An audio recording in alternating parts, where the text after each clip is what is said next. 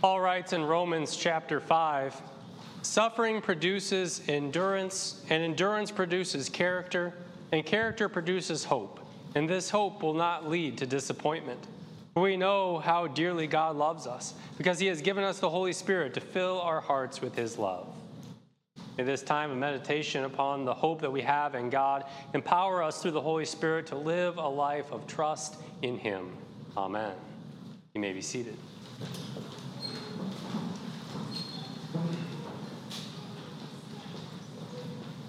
Dear brothers and sisters in Christ, when you think of hope, what comes to mind? You know, sometimes when we, when we think of hope, like I said with the kids, we tend to think of the worldly uh, way of using the word hope, like a, uh, thinking of a wish or a yearning desire. Oftentimes, we use that worldly sense of hope when we say things like, uh, I hope today is a beautiful day, or if I were to say, I hope my Detroit Tigers win today, even though there's a good chance they won't. but when we hear the word hope in the Bible, and when we as Christians use that word hope, we're talking about hope, that, the hope that God gives us. It's talking about clinging to Him who is hope clinging to Christ. And there we find sure and certain hope.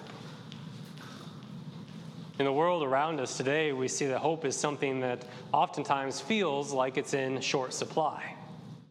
We live in this world that's so filled with setbacks and challenges, sometimes one after another. Sometimes it feels like we're set up for failure. Sometimes it feels like there just isn't any hope. Sometimes it feels like you're hanging on by a thread. There's all kinds of examples that we could think of of people who are just hanging on by a thread. Maybe you even used that, that phrase before I'm just hanging on by a thread. Maybe it's after more than a year of dealing with the pandemic and its effects and everything else, it, we feel like we're just hanging on by a thread. Or maybe it's financial concerns that leave you thinking that I'm just barely hanging on. Or maybe it's stress at work where you think I can't take it anymore. I'm just hanging on by a thread. Maybe that could describe you right now. For one reason or another, you're thinking, I'm just barely hanging on. I'm hanging on by a thread. Turns out most of us know that feeling. There's no way to catch a break, seemingly impossible to get out ahead of the curve, like you're hanging on by a thread. Yes, sometimes that's the way it feels for us as we go through life. And there's three such people in our gospel reading for today. There's the little girl who stood at the end of her short life. And Mark doesn't give us all the details. He says nothing about the severity of her suffering or how long she's been sick. All we know is that she's 12 years old. She's at the point of death. She's hanging on by a thread. And then there's her dad. Like any good parent whose child is sick, he's desperate to find someone who can help, something that can provide relief and healing. So, fighting his way through the great crowd, he finally reaches Jesus. With nothing but a plea for mercy, he falls down at Jesus' feet and begs him to heal her. He's hanging on by a thread. Then we see there's this woman beset by a condition of bleeding. And suffering had been a constant companion for as long as she'd been alive. She'd been through 12 years of seeking doctors, 12 years of spending all that she has, 12 years with nothing to show but more pain and empty pockets. After the care of many doctors, her condition only got worse. She's hanging on by a thread. All three were desperate. All three had a great need. All three were hanging on by a thread. It's not a secure position to be in. Unless, of course, the thread on which you are hanging is connected to Jesus. That's how it was for the people in our text. Metaphorically, for Jairus, and literally for the woman, the thread to which they reached out was wrapped around the Son of God. You know, reasoning that even Jesus' clothes could help her, the woman touched his threads and found healing. Believing that Jesus had the power to heal his daughter, Jairus reached out to Jesus and fell at his feet. The little girl simply heard him speak and was restored to life. Each of them found the help that they needed in Jesus. And in doing so, they offer us tangible images of saving faith. You see, the nature of saving faith is it looks to and listens to Jesus for salvation. The woman was not healed by the act of touching Jesus' garment, that he was like he was wearing some kind of super powerful relic. It was her faith. It was her faith that made the difference. As Jesus said, Daughter, your faith has made you well. Faith in Jesus. The same faith led Jairus to fight through the crowds and to beg Jesus for help. In both cases, the person in need had heard about Jesus and looked to him in faith. Both believed that he had the ability and the willingness to save, and both received what they sought. He healed the woman, he raised the little girl, he saw their faith, and he acted to save.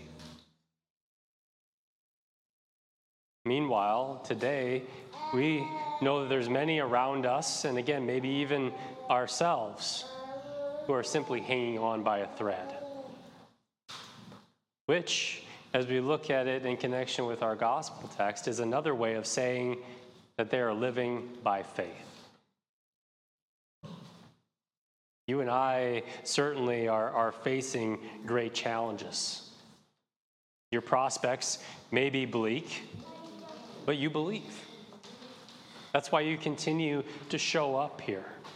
That's why you continue to gather here together around the gifts that God gives of word and sacrament.